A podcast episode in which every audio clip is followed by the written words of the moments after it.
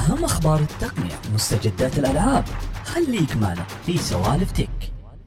بسم الله الرحمن الرحيم، السلام عليكم ورحمة الله وبركاته، أهلا وسهلا بكم جميعا في حلقة جدا مختلفة عن باقي حلقات سوالف تك مع ضيفنا المبدع عبدالله الزير. راح نتكلم بإذن الله عن الجانب التقني من ناحية الألعاب، راح نتكلم عن تطوير الألعاب للاستوديوهات العربية، راح نتكلم عن أفضل المنصات للعب الألعاب وإلى آخره بإذن الله. في البداية نرحب بضيفنا عبدالله، أهلا وسهلا فيك عبدالله.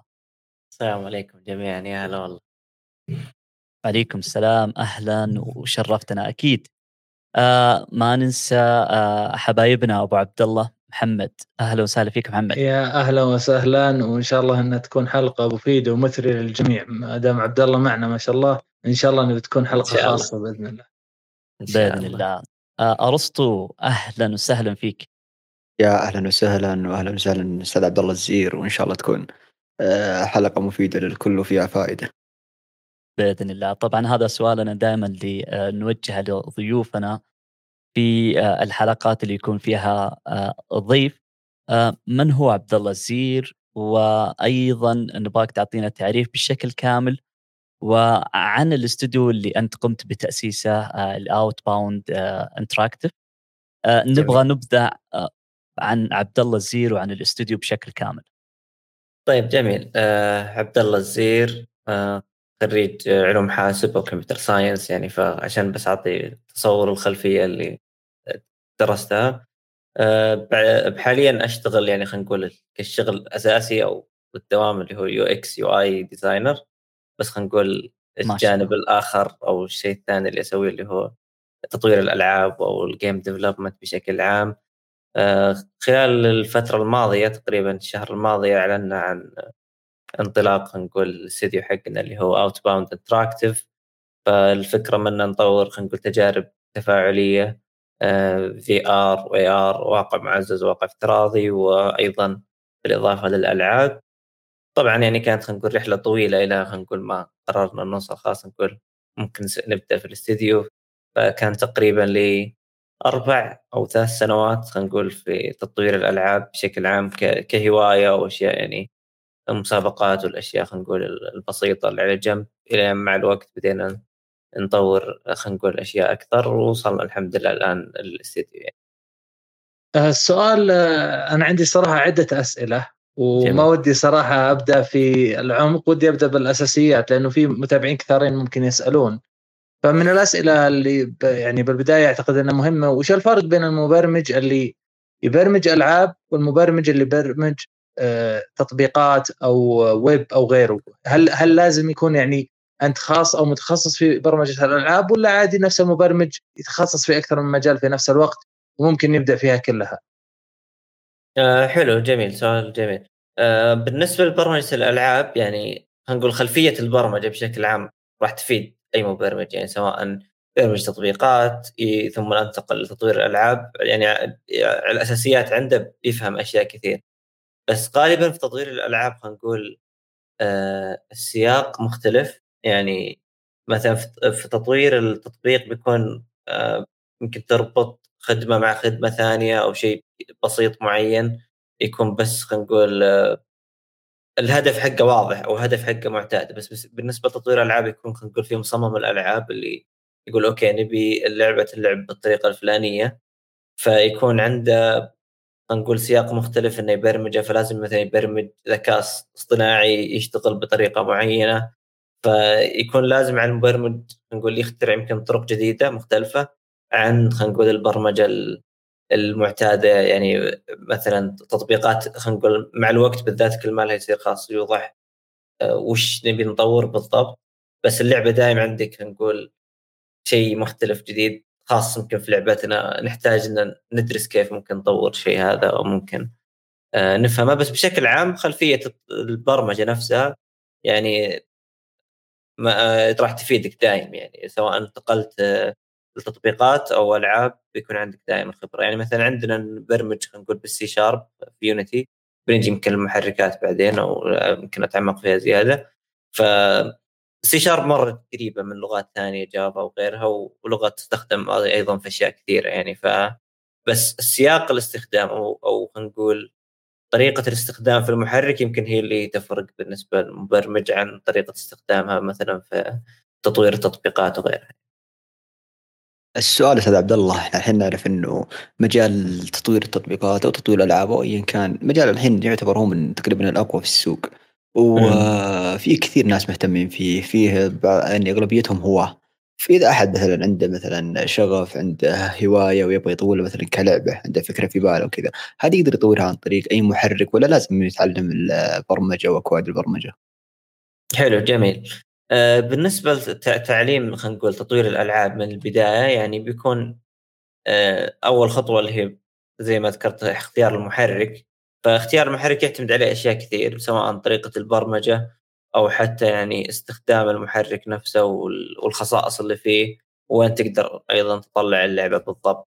فيعني في المحركات خلينا نقول دائما ننصح فيها لل لل خلينا نقول جديدين أو خلينا نقول اللي بيدخل المجال نفسه. آه مثلا عندك في يونيتي، آه يونيتي أكثر واحد أنصح فيها بسبب خلينا نقول توفر خلينا نقول المصادر والمجتمع موجود، أن يعني يمكن تبحث عن أي شيء تلقاه بسرعة وتبدأ تتعلم فيه بسرعة.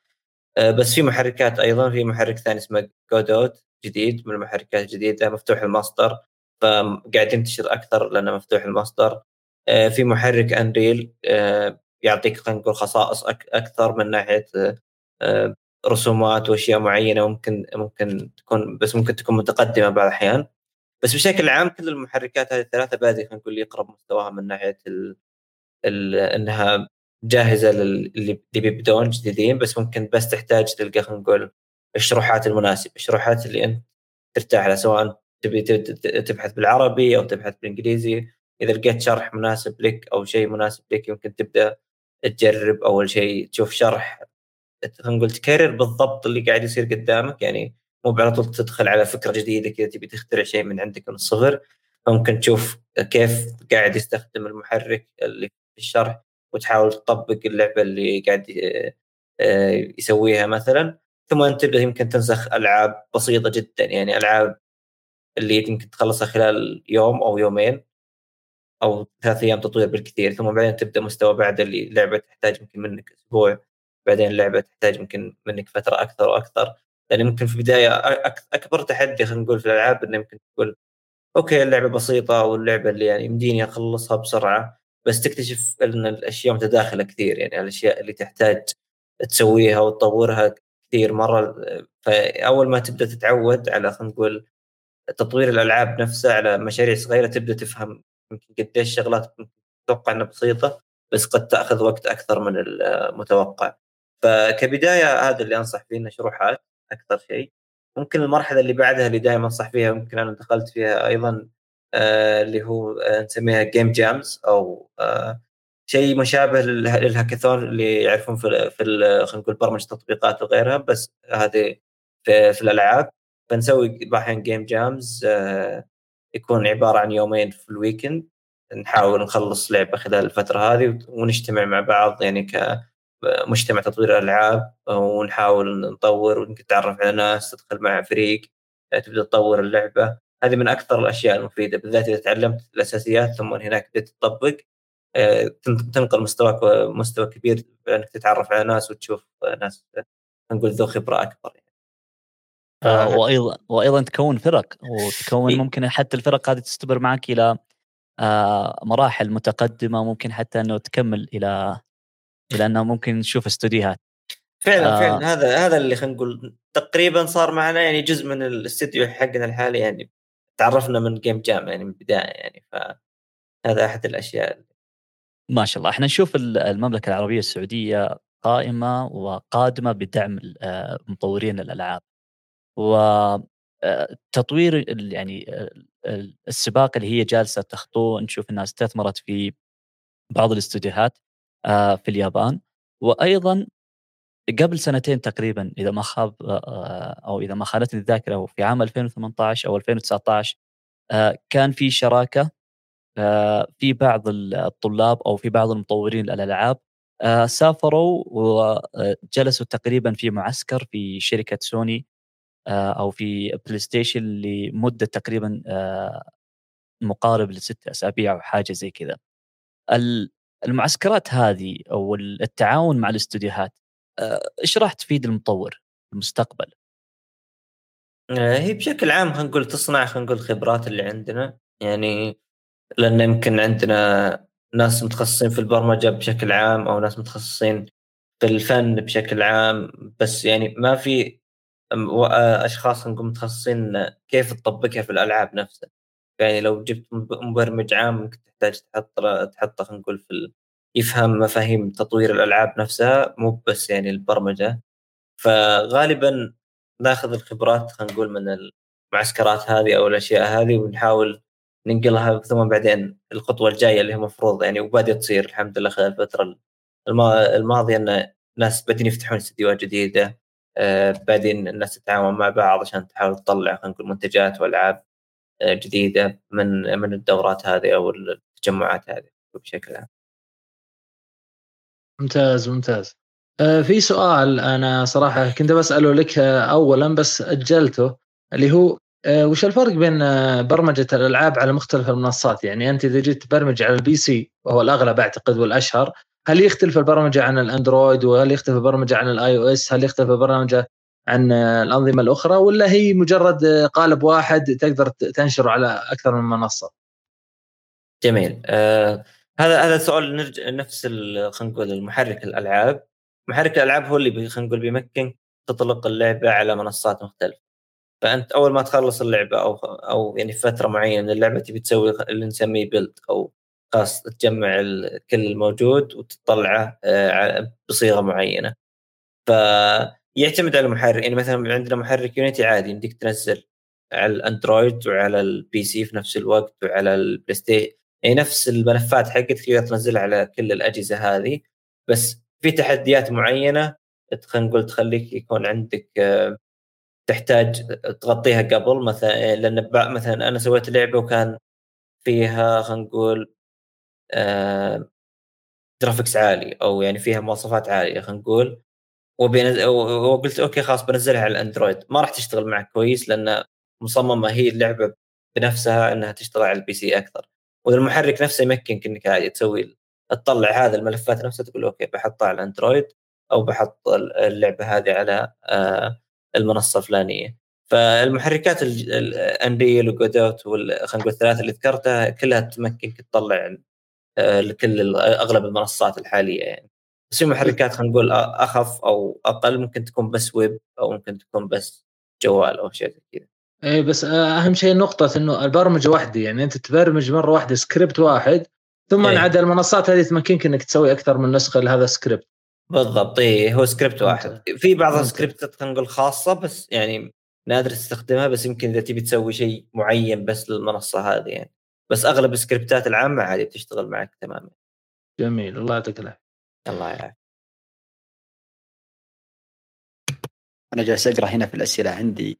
السؤال يا أستاذ عبد الله بخصوص اللي هو الحين عندك برمجة الآي أو إس وبرمجة الأندرويد في أحيانًا بعض الألعاب بعض التطبيقات، أنا أنا من الناس اللي لاحظ هالشيء، ويوم كلمت الشباب عندي في تليجرام وكذا لاحظت إن فيه أكثر من واحد لاحظ هالإشكالية في الاشتراطات اللي في متجر الآي أو إس ومتجر الجوجل بلاي. أنا أتوقع والفكرة عند الأغلب الاشتراطات في متجر جوجل بلاي هي أخف والقيود يعني أريح لك كمطور، لكن اللي نستغرب منها في بعض الألعاب تنزل في الآي أو إس قبل الأندرويد، وبعض التطبيقات برضو نفس الشيء أنها تنزل في متجر الآي أو إس قبل الأندرويد، والبعض يحتاج أنها يعني المطور لما تكلموه يقول لك بسبب أن المتجر تأخر علينا متجر جوجل بلاي. هل هذا أه. كلام صحيح؟ وإيش نوعية الشروط اللي تكون من قبل المتجرين؟ جميل. أه عن نفسي ما خن... ما سويت ببلش على لعبة جوال على أحد المنصات هذه، بس يعني أبض... أعرف يعني خلينا نقول المطورين اللي اللي في المنطقة قد نزلوا يعني تجاربهم. آه يس يعني أغلب ال... بالنسبة للآي إس دايم في خلينا نقول شروط أصعب خلينا نقول، بس إذا عرفتها خلاص يعني يعني إذا نزلت لعبة واحدة بتعرف يعني على شروط اللعبة الثانية والأمور هذه، والريفيو أطول بعد حتى اللي مراجعة المنتج نفسه ويشوفون يتأكدون منه. بس بشكل عام يقولون اللي يعرفهم يقول استفدنا من المراجعة حقتهم، دايم طلعت لنا خلينا نقول مشاكل معينة في لعبتنا ما كنا ندري عنها أو أشياء معينة ما كنا نعرفها، في فتستفيد من خلينا نقول من المراجعة هذه اللي يرجعونها. وبس بالنسبة لأن بعضهم ينزلون على آي أو إس بعدين ينزلون على الأندرويد، ماني متأكد يعني إذا في هدف معين، بس ممكن أن يمكن على التطوير نفسه أن يدعم المنصتين في نفس الوقت، بأحيان يكون خلينا نقول مكلف، أو يمكن بيجرب أول شيء أول في منصة معينة يتأكد ثم بعدين يبدأ ينقل ينقل أشياء معينة، لأن بالذات الأندرويد تحتاج خلينا نقول الأجزاء كثير اللي تدعم النظام نفسه، يحتاج تتأكد من ناحية خلينا نقول اختبار الجودة، يعني يكون عندك على أجهزة أكثر بكثير من بس خلينا نقول الأجهزة الآي أو إس الموجودة يعني الجديدة، عكس الأندرويد بجرب مثلا على الون بلس وبجرب على سامسونج وبجرب على، فكل الأجهزة هذه ممكن أحتاج أجرب عليها عشان أتأكد من جودة اللعبة، ممكن هذا يأخذ مني وقت. وأيضا معالجات المعالجات تختلف في الأندرويد عكس الآي أو إس، هو معالج واحد ومعالج حتى الرسومي واحد، ف يعني تقدر تستوعب معاه كمطور أفضل. الآن نجي إلى سؤال مهم، أنا يعني يمكن من ألفين وثمانية عشر أو ألفين وتسعة عشر تعرفت على مطورين ألعاب كثير وتواصلت معاهم، وكان أنا في فترة من فترات كنت أدرب على سكراتش. سكراتش يعتبر مدخل إلى برمجة الألعاب، وهو برنامج ممكن يعني تحبب فيه مثلا الأطفال الطلاب في علم البرمجة، وتقدر يعني تصنع منه ألعاب. لكن اللي أنا يعني لاحظتها من المطورين الموجودين كمطورين سعوديين أو مطورين عرب، إنه موجود كثير الكثير الكثير من المطورين العرب، لكن ما نشوف تطبيقاتهم موجودة ولا ألعابهم ما نشوفها موجودة. هذه الحاجة الأولى. الحاجة الثانية أنهم في في صناعة الفرق ما يقدرون يصنعون فرق، ممكن يعني تعود لأسباب كثيرة، لكن من وجهة نظرك أنت كعبد الله وكمؤسس ل Outbound Interactive، إيش المعوقات أو المصاعب اللي واجهتها في تكوين الفريق وتكوين الاستوديو؟ آه، تمام جميل. بالنسبة بالنسبة لتكوين الاستوديو خلينا نقول يعني كنا نعرف بعض من قبل، خلينا نقول كأصل يعني أصدقاء في الجامعة، فيعني يمكن هذا سهل علينا يعني.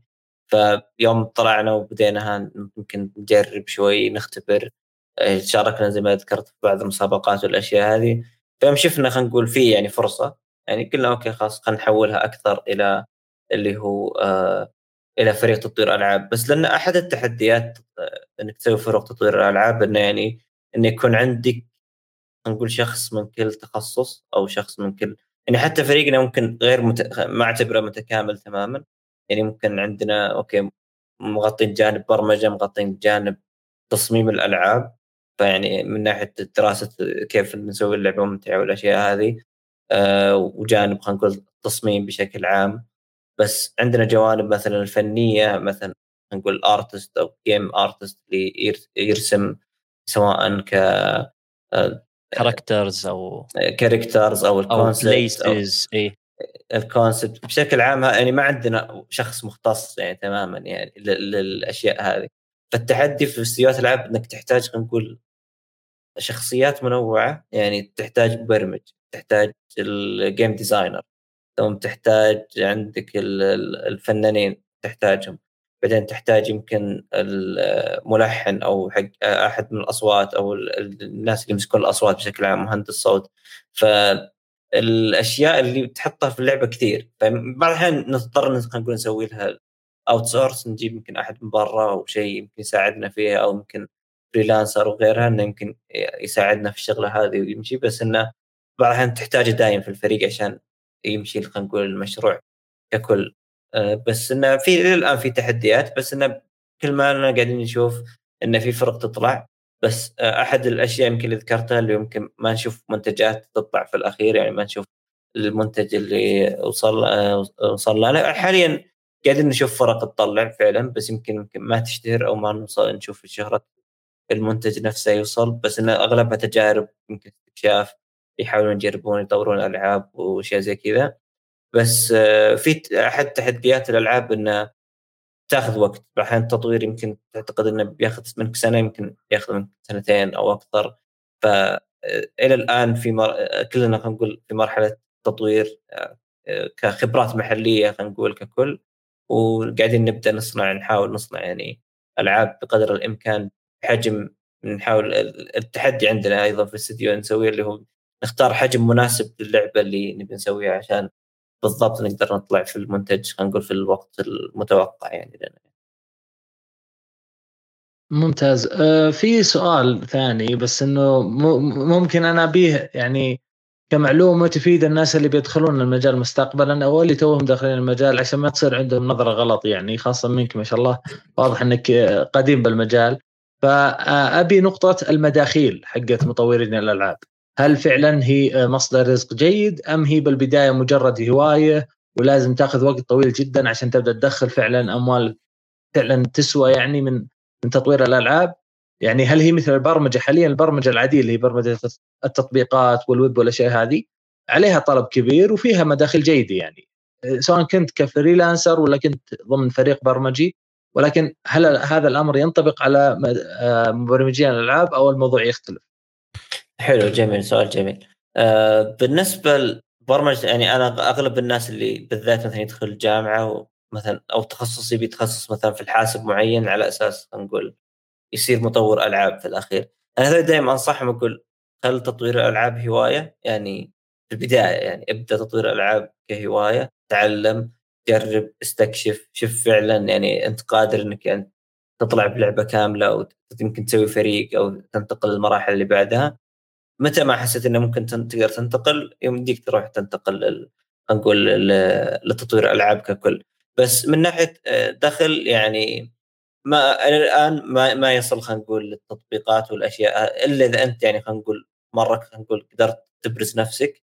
يعني اللي اللي أحس الأسهل، الطريقة الأسهل إنك تبدأ تطور تطوير ألعاب جوال، يعني خلينا نقول مو مو بشرط بعد أنت اللي تطلقها من نفسك، يعني مو بألعاب لك، يمكن ك يكون في عميل يبي لعبة جوال معينة فبيدفع لك قيمة المنتج اللعبة هذه وأنت تطورها لل للعميل هذا، فه فهذه فيها دخل مثل خلينا نقول الفريلانسنج في مجالات تطوير الألعاب ككل. بس تطوير أنت نفسك تطور لعبة جوال تطلقها أكبر تحدي اللي هو التسويق، صعب مرة الناس تلقى لعبة مقارنة في السوق، يعني مليان مرة بألعاب سواء ألعاب سعودية ولا ألعاب يعني غربية، فأنت لازم نقول تحتاج تسويق أو لعبة تكون مرة مميزة. وشفنا قصص يعني شفنا عندنا قصص مثلا آه عندنا كان إنسان حيوان جماد يعني انتشرت لعبة على الدي إم تطورها على الجوال. آه في ألعاب يعني أخرى خلينا نقول بدأت تنتشر في فترة معينة بس تحتاج يعني تشتغل كثير على سالفة التسويق وسالفة كيف تربح من اللعبة نفسها، وش تحط في اللعبة، هل تحط مشتريات، هل تحط إعلانات، أو تحط الأشياء هذه. فبشكل عام خلينا نقول صعب إنك توصل للمرحلة، بس إذا وصلت لها بيكون في مداخيل كويسة يعني. يعني إن حاليا مثلا خلينا نتكلم عن سياق الاستديو عندنا، يعني أحد الأهداف عندنا مو بس خلينا نقول ندعم سوق الألعاب يعني سواء بمنتج حقنا أو حتى نغطي قطاعات ثانية مثل الواقع الافتراضي المعزز، لأن شايفين يمكن يكون في طلب عليه أيضا في المستقبل، فنغطي مجالات أكبر وتطويرها بنفس طريقة تطوير الألعاب، فهذه الميزة. فيمكن يعني أحد يمكن يركز على تطوير تطبيقات ال في آر أو تطبيقات ال إيه آر وفي نفس الوقت يطور ألعاب، فيعني يصير عنده ثلاث مجالات يقدر يدخل منها مثلا كدخل.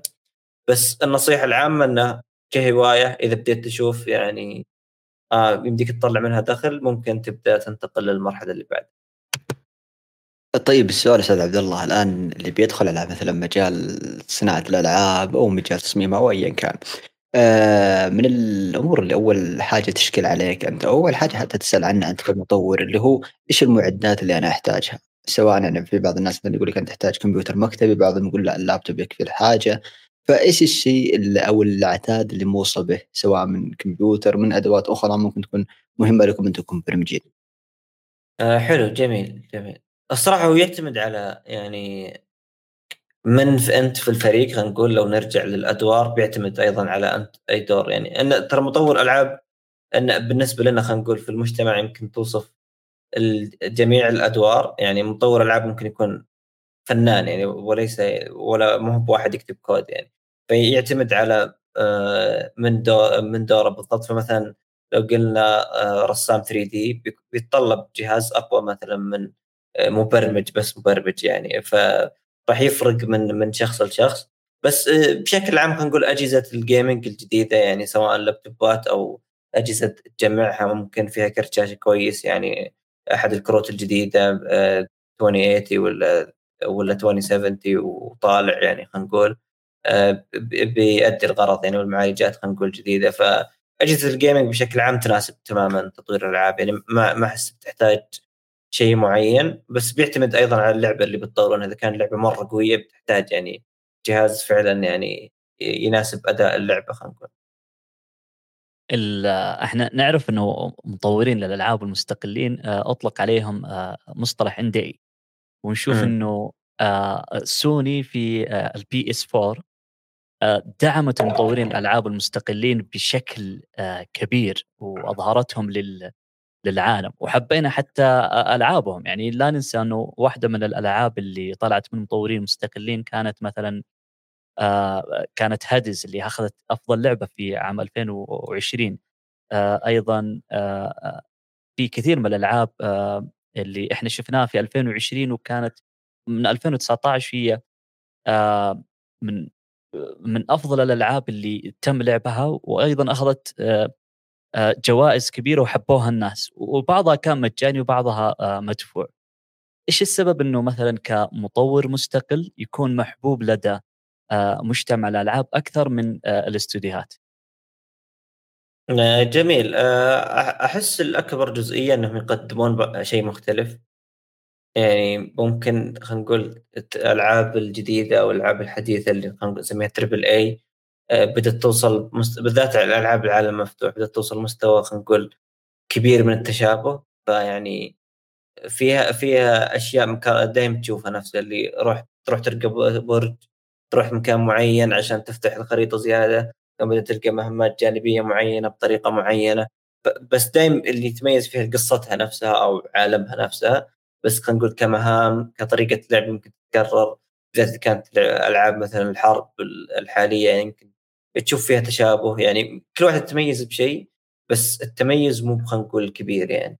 بس لو تشوف ألعاب الاندي أو الألعاب مطور مستقل عندها مزايا اللي هي أه تسوي مثلا توجه فني مرة مختلف، يعني مثلا مثل ما ذكرت هيديز، يعني تشوفها ما ما تحس شفت شيء مثلها يعني قبل كأول نظرة كده تقول أوكي. ونسيت ونسيت فول جايز اللي الأشهر. يس مثلا فول جايز يعني أحد التجارب الاندي الجديدة بعد. فدايم تقدم خلينا نقول الغالب إنه صاير صاير تقدم شيء مختلف أبسط، يعني أبسط خلينا نقول في الميزانية والأشياء زي كذا. يعني فول جايز يعني مثلا كم كان مطورين، أتوقع ما كانت عدون ثلاثين أو شيء زي كذا، وكان يعني مركزين على بناء اللعبة في بالشكل هذا البسيط خلينا نقول، من ناحية الشخصيات، من ناحية أنها تكون مضحكة بالشكل هذا، ويبنون عليها مراحل ويجربونها.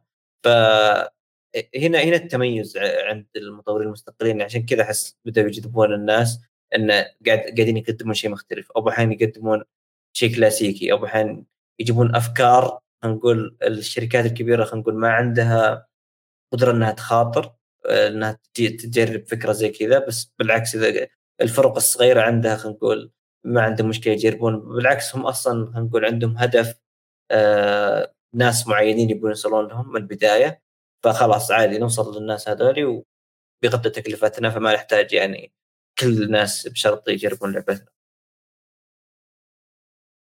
جميل جميل. آه في سؤال آه ما أدري أنا صراحة ما أنا مالي يعني خبرة كبيرة في موضوع آه مطورين الألعاب في السعودية، لكن آه ممكن يعني عندي استفسار. آه أنا أشوف يعني المبرمجين بشكل عام عندنا في دعم لهم من ناحية الهاكاثونات اللي تحصل فيها، أيضا الجيمرز نفسهم في كثير من التجمعات اللي تصير منظمة من مؤسسات أو شركات كبيرة للاعبين. لكن هل هذا الأمر موجود من دعم ويعني زي ما نقول إعلام دعم إعلامي أو دعم حتى يعني مادي أحيانا للمطورين الخاصين بالألعاب، ولا الموضوع فقط يقتصر على تجمع شخصي مثل ميت أب أو غيره؟ حلو حلو، سؤال جميل. بالنسبة حاليا تقريبا التجمعات وال لها كثرات نسميها جيم جامز، يعني تقريبا نفس الفكرة بالضبط غالبا نسميها جيم جامز. السنتين الأخيرة نقول صار فيها زيادة كبيرة، بس هي موجودة من زمان، يعني موجودة من قبل أكثر كم خمس سنوات أو أكثر.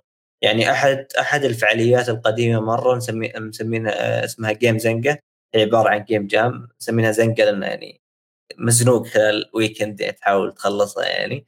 فهذه لها تقريبا الحين بتكمل إحدى عشرة سنة، ففي مطورين قديمين بادينها من زمان ما شاء الله كبداية، فإلى الآن مستمرة كل سنة تصير ولحين نتجمع. يعني طبعا الأخيرة كانت يعني خلينا نقول عن بعد، يعني ما كان فيها تجمع ولا شيء، بس اللي قبلها تجمعنا وطورنا. بس هذه منظمة خلينا نقول من من المطورين نفسهم، نجيب نقول بحين رعاة يساعدون في في الموضوع ترتيبها والأشياء هذه. فعني اللي قبلها كان كانت داخل منشآت نفسها، يعني خلينا نقول مكنتنا نسويها يعني داخل داخل المكان حقهم، وفرنا لكل شيء. ف والسنة اللي بعدها شفنا بعد ارتفاع في الدعم أكثر، اللي هو كان عندنا أحد الفعاليات مشهورة مرة اسمها Global Game Jam. هذا على مستوى عالمي، يكون يعني كل في كل دولة في العالم تبدأ خلينا نقول مسابقة بالتوقيت حقها نفس نفس الفكرة، ويكند ثلاث أيام نحاول نطور لعبة. فكان في دعم من الاتحاد السعودي للبرمجة والدرونز قبل سنة تقريبا، فكانت فعالية مرة كبيرة، يعني ما أدري كم وصلوا مسجلين، بس كانت من أكبر الجيم جامز المحلية يعني. فكل سنة قاعدين نشوف زيادة وفي دعم أكثر، حتى وزارة الصلاة يعني بدأت تسوي برامج أكثر بالنسبة لتطوير الألعاب. جهات كثيرة بدأت نقول توفر دورات والأمور هذه نقول بالنسبة لموضوع تطوير الألعاب. وعندنا أيضا نقول الميتابس بعد حقتنا اللي نسوي يعني فيها بعض اللقاءات والأشياء هذه، بس يعني من يوم ما جت نقول الفترة الماضية و وقفناها يعني، بس إن شاء الله راجعين. لا إن شاء الله، والمستقبل إن شاء الله إنه مبشر، خصوصا مع التوجه الجديد من هيئة الاتصالات وغيرها، فإن شاء الله تطلع لنا أعمال مشرفة وفرق مشرفة بإذن الله. السؤال الآن اللي هو محركات الألعاب، هذه من أكثر النقاط اللي عليها جدل كبير، خصوصا بين مجتمع مطوري الألعاب وغيرهم، ومو بالذات من مطوري الألعاب الهاوين اللي لا زالوا مبتدئين يعني. والهوشة بين أنريل ويونيتي دائما هذه النقطة الآن، يعني لا زال في مثلا انحدام كبير بين هذه المحركين، تعتبر هي ممكن الأشهر ممكن في منطقتنا ربما، اللي هي الريل إنجن واليونيتي. وكل واحد يقول أنا الأفضل، وهذا أنا عندي وجهة نظر إنه أحس الريل إنجن إنه أفضل، من ناحية إنه في شركة كبيرة واقفة وراء اللي هي إيبك جيمز، فتضمن إن في تحديثات مستمرة لهذا المحرك وعليه شغل كبير. لكن نحتاج هنا توضيح، يونيتي الريل انجن ايش الافضل، ايش يميز هذا عن هذا؟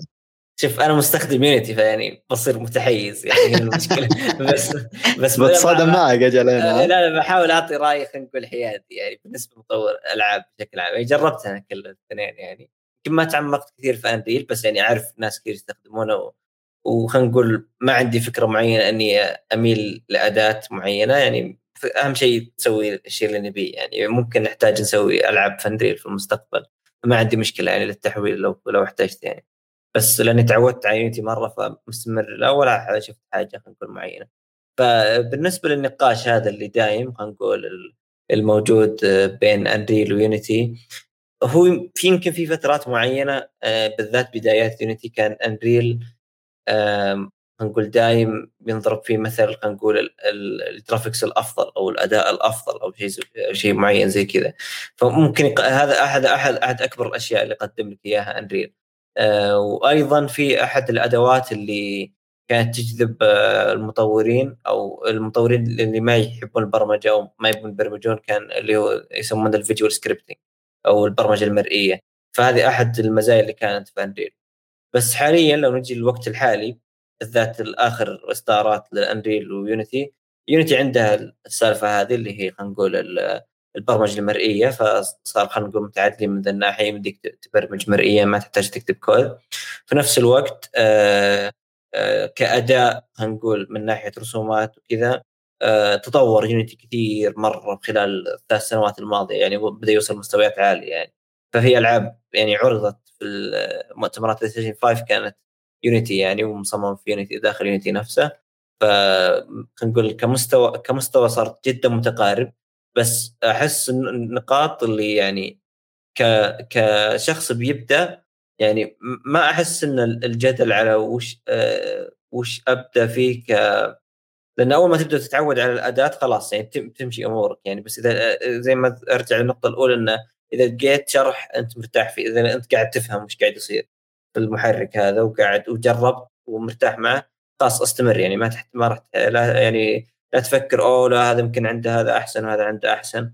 بس إنه في التطوير نفسه يعني إذا بدأ خلينا نقول صار عندك مستوى متوسط، ممكن تبدأ تلاحظ هنا اللي أوكي طريقة البرمجة هنا مختلفة، طريقة الشيء يسويه هنا مختلف. مثلا يعني أندريل اللي يستخدم سي بلس بلس كلغة برمجة غير المرئية بعد، ويونيتي يستخدم سي شارب يعني. وطريقة خلينا نقول ربط قواعد اللعبة مع بعض وأشياء معينة فيها اختلافات بسيطة، فيها أشياء معينة مختلفة. طريقة مثلا نقول تصميم المراحل داخل هذا يمكن يكون في اختلافات بسيطة وأشياء بسيطة، بس في المجمل يعني الاختلاف مو كبير. وكل الدعم نقول الاثنين مرة قوي يعني. يمكن أن في نقطة إبيك جيمز صح فعلا قاعد تدعم المحرك بالذات الفترة الماضية يعني، قاعد تدعمه بشكل كبير في أشياء كثيرة. بس يونيتي خلينا نقول شركة قائمة تماما على المحرك من البداية، فيعني عند متفرغين تماما خلينا نقول فريق متفرغ تماما للمحرك وناجح خلينا نقول، وكل ما قاعد ينجح أكثر.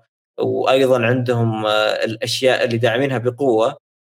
هذه أحس أن يونيتي إلى الآن متقدم فيها، اللي هي سالفة دعم تطوير الواقع الافتراضي والواقع المعزز والأشياء هذه، لأن عند أحد النقاط اللي هم أصلا قاعدين يسوقون المحرك فيها زيادة، إنه مو بس جيم إنجن يعني. ما عاد صار يسمون نفسهم جيم إنجن، صار يسمون نفسهم نقول أشياء أكثر. إنه أوكي أنت بتسوي أشياء واقع افتراضي، أشياء واقع معزز، تعال عندنا بنوفر لك أدوات. وفعلا من تجربتي الأدوات هناك يعني خلينا نقول أسرع و... ويمديك تلقاها بسرعة يعني وبسهولة.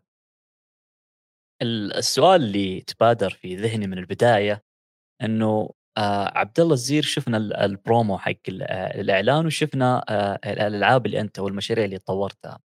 هل حلو. في مشاريع هل في مشاريع الآن جالس تعمل عليها، أو هل في مشاريع آه فعلا صدرت ممكن أنه آه نشوفها مثلا على ستيم الآن ونجربها، آه أو ممكن موجودة على أي منصة؟ جميل. أحد الألعاب اللي يعني ما نشرتها خلينا نقول المنصات الكبيرة إلى الآن مثل ستيم أو غيرها، في أحد المنصات اللي نستعملها بشكل عام كمطورين إندي يمكن نحط فيه تجارب بسيطة حقتنا، اسمها itch.io.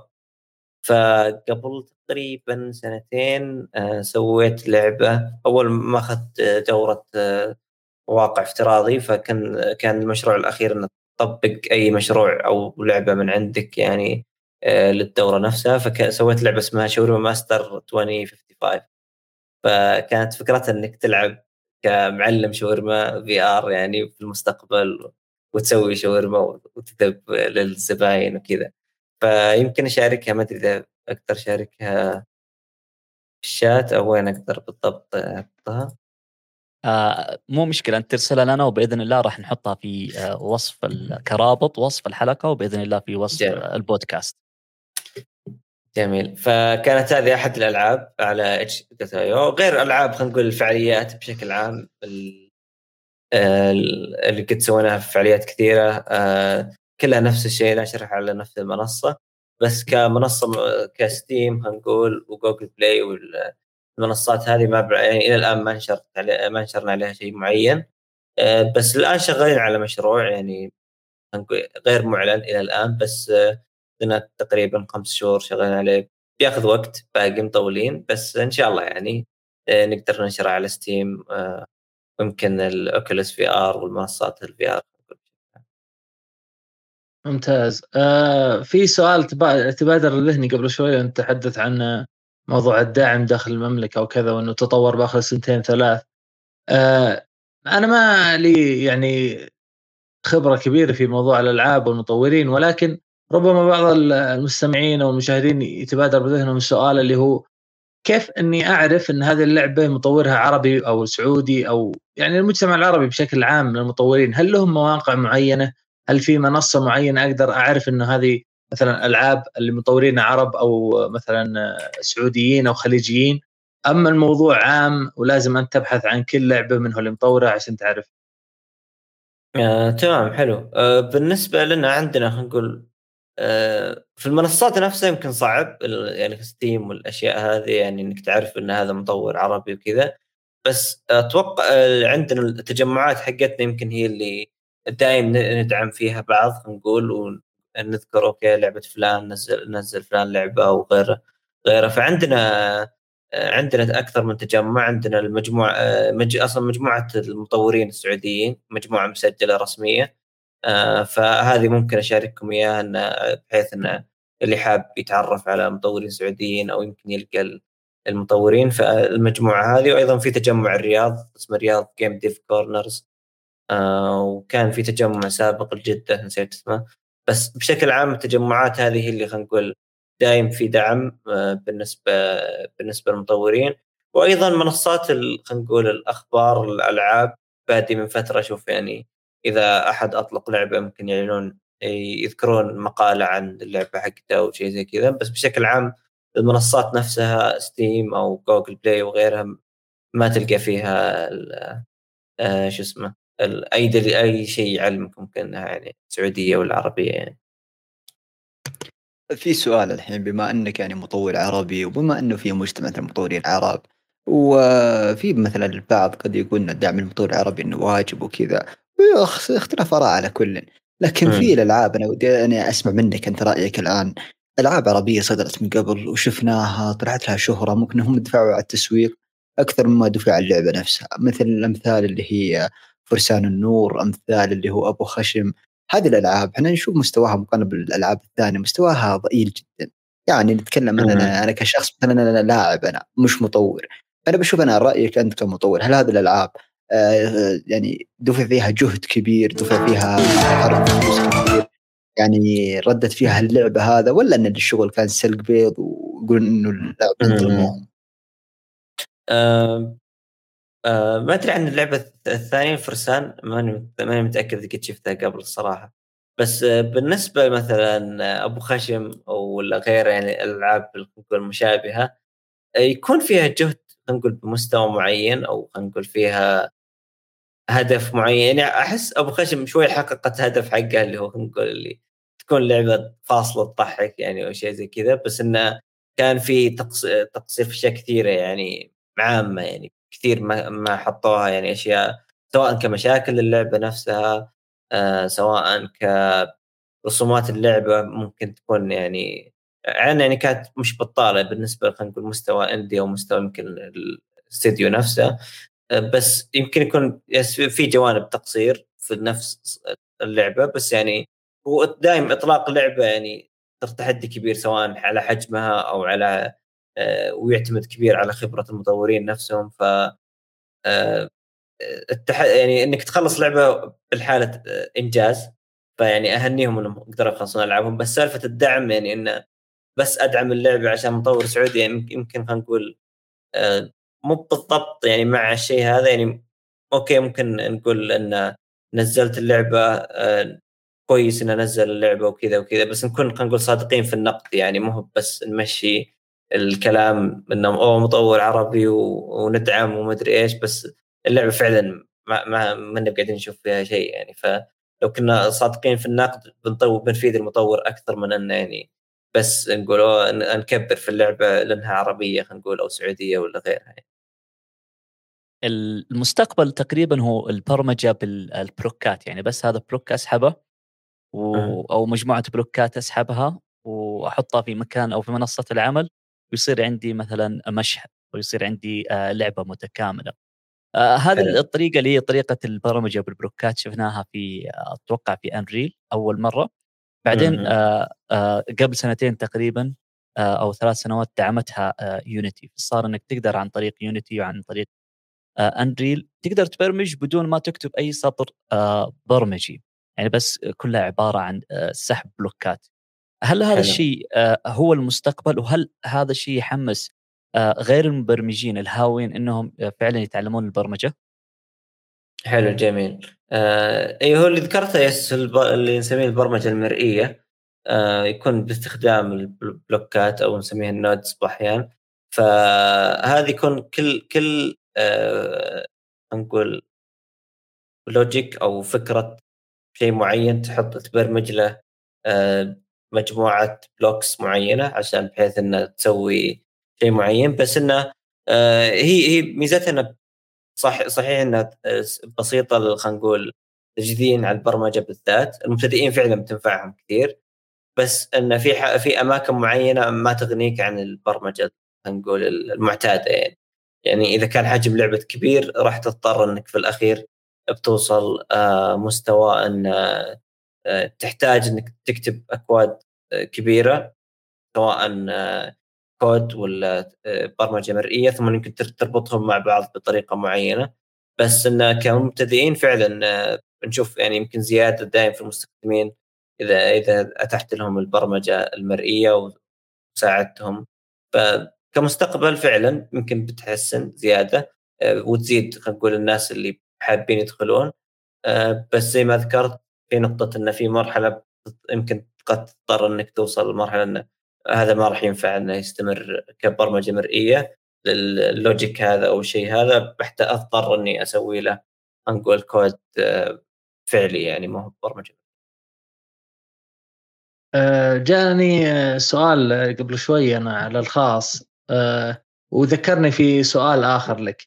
السؤال كالتالي: هل انه لازم المبرمج بشكل عام ومبرمج الالعاب بشكل خاص يكون يعني دارسن حاسب أو متمكن في علوم الحاسب عشان يصير مبرمج ألعاب أو مبرمج عام ممتاز؟ لأنه في ناس كثيرين يشككون في هذا الأمر، يقولون حتى لو كان هاوي وحاول يعني كهواية وطور من نفسه يعني سيلف ليرنينج أو تعلم ذاتي، مهما كان لن يصل إلى مستوى الشخص اللي عنده علم. فاللي عنده علم دائما يعالج المشاكل بشكل أفضل، يحل المشاكل بشكل أسرع، وهذا الأمر أنا أشوفه غريب. يعني إيش رأيك؟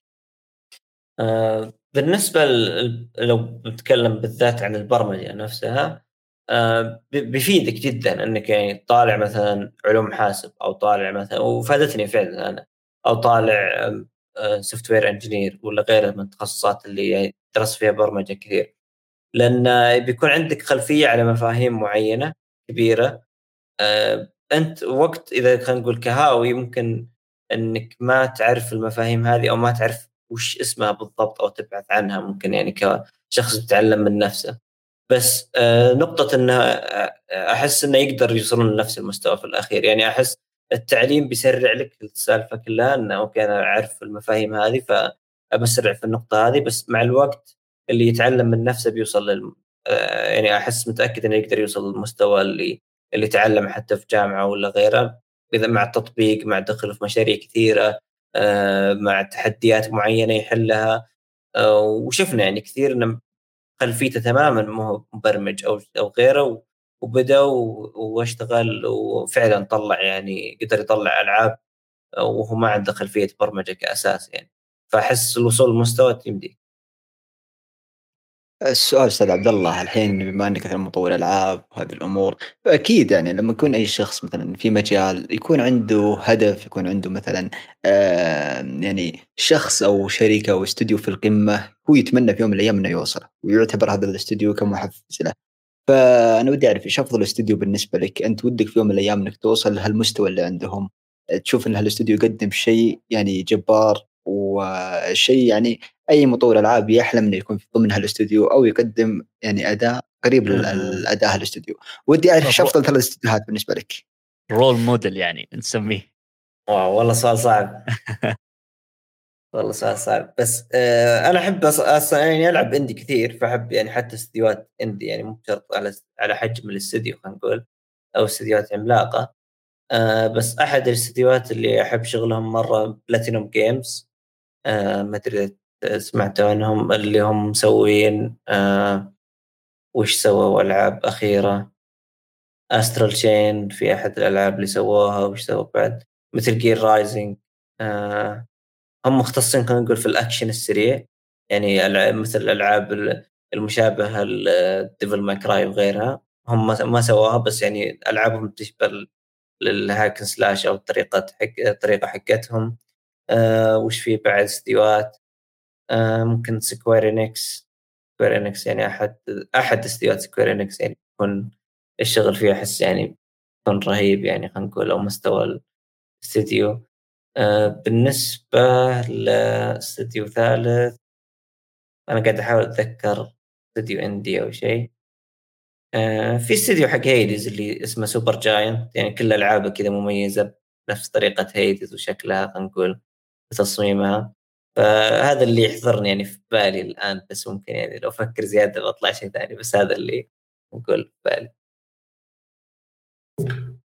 آه في ألعاب حتى بعض الألعاب اللي عندي آه حتى المطورين آه يعني وصلت إنه يعرفونها الناس ويتمنون إنها آه تصدر بإنتاج آه أفضل من اللي أصدرته، وكثير كثير الآن من اللاعبين صاروا ينتظرون ألعاب من آه مطورين الإندي.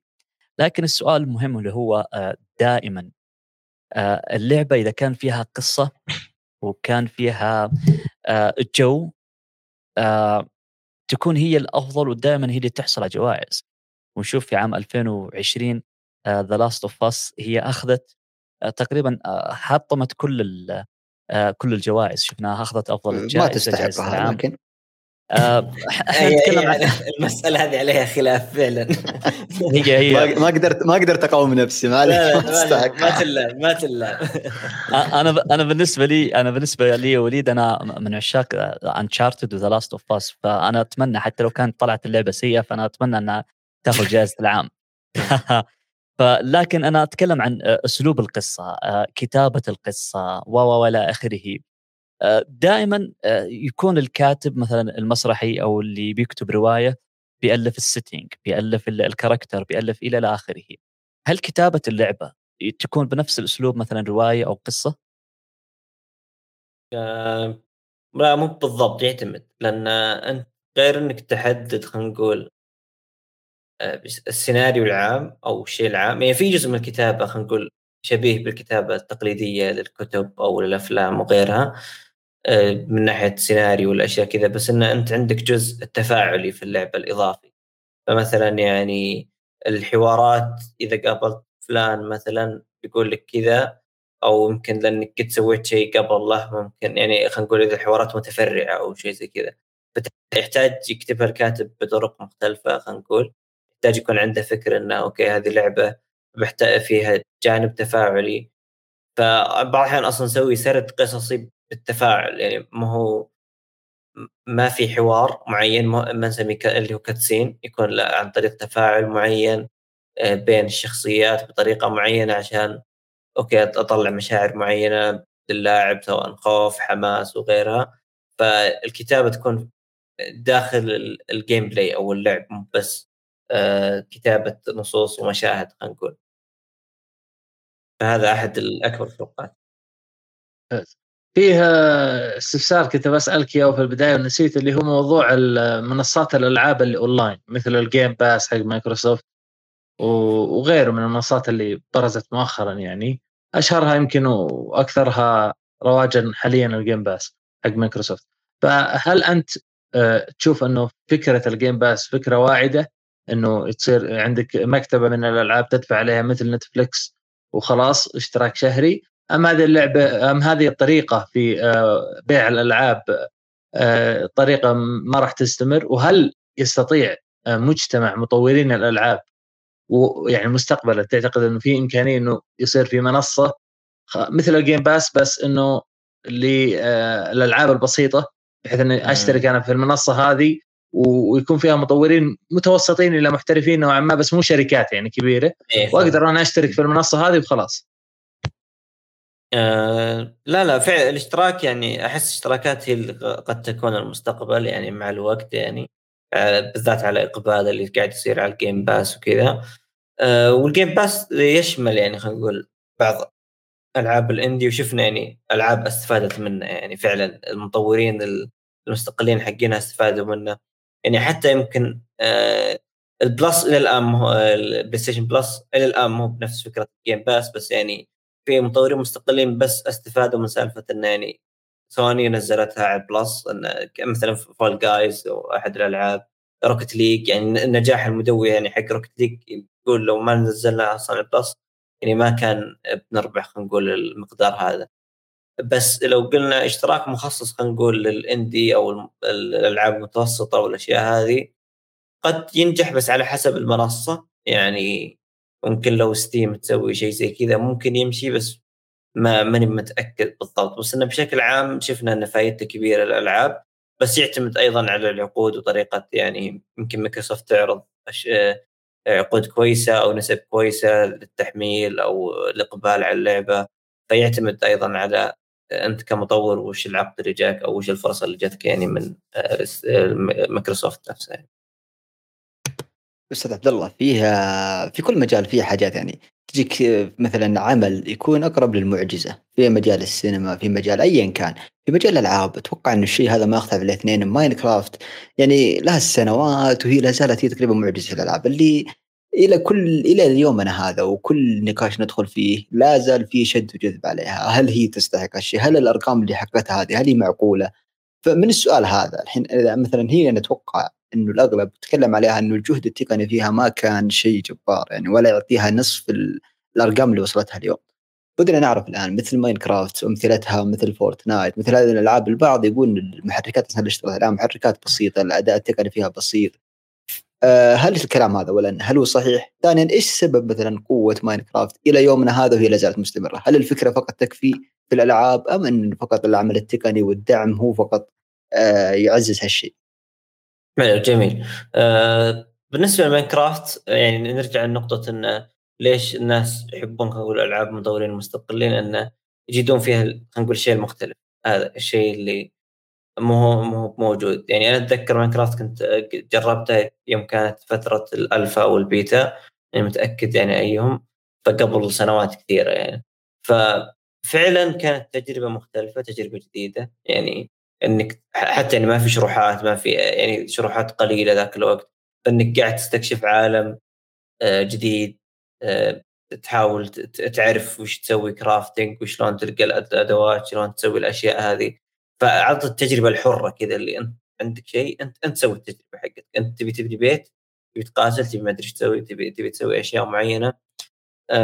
فيعني كفكره فعلا من البدايه كانت فكرتها كويسه، وحتى لو خلينا نقول لو تقنيا أحس التوجه اللي اختار المطور عشان يقدر يبني لعبة بالحرية هذه على حجمه هو ت... يعني أتوقع بدايته كان واحد ولا اثنين، أنا متأكد كم عدد المطورين كانوا، بس أنه يعني عشان أبني فكرة بالحجم هذا اللي هو عالم يتم خلينا نقول إنشاء أول ما أبدأ اللعبة اللي نسميه أوتو جنريتد مثلا، ف آه ويكون بالطريقة الفلانية، طريقة التفاعل الفلانية، الانيميشن فلاني كذا كذا كذا.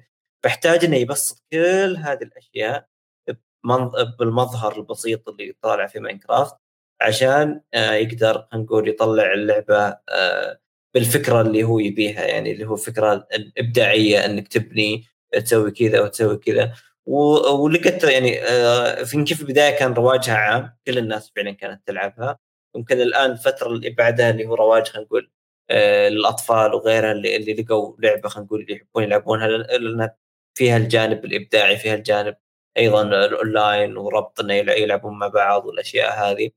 فصار كل خلينا نقول جيل يعني خلينا نقول يعطيها اللي بعده، يعني فممكن يكبر يتقون ألعاب جديدة اللي بعدهم يحبون اللعبة. يعني فلو تشوف مثلاً مثال الليجو، يعني التركيبة يعني من سنوات من سنوات السنوات هي موجودة. فحس يعني ماينكرافت هي اللي خلينا نقول انتقال جديد لنفس الفكرة اللي قلنا أشياء أركبها كذا وأحاول خلينا نقول أكون مبدع، ولا إني أصنع شيء من أشياء معينة. فأحس نفس الفكرة الأساسية انتقلت خلينا نقول للعالم الديجيتال، يعني مو مو فيزيكال، ف ومستمرة إلى الآن. يعني ال فيه الآن إحنا نشوف إنه صاروا اللاعبين فعلاً يتشوقون للألعاب من المطورين المستقلين، ونشوف إنه السنة اللي فاتت كانت آه لعبة آه Remothered Broken آه Porcelain آه واحدة من الألعاب اللي صار فيها آه جدل،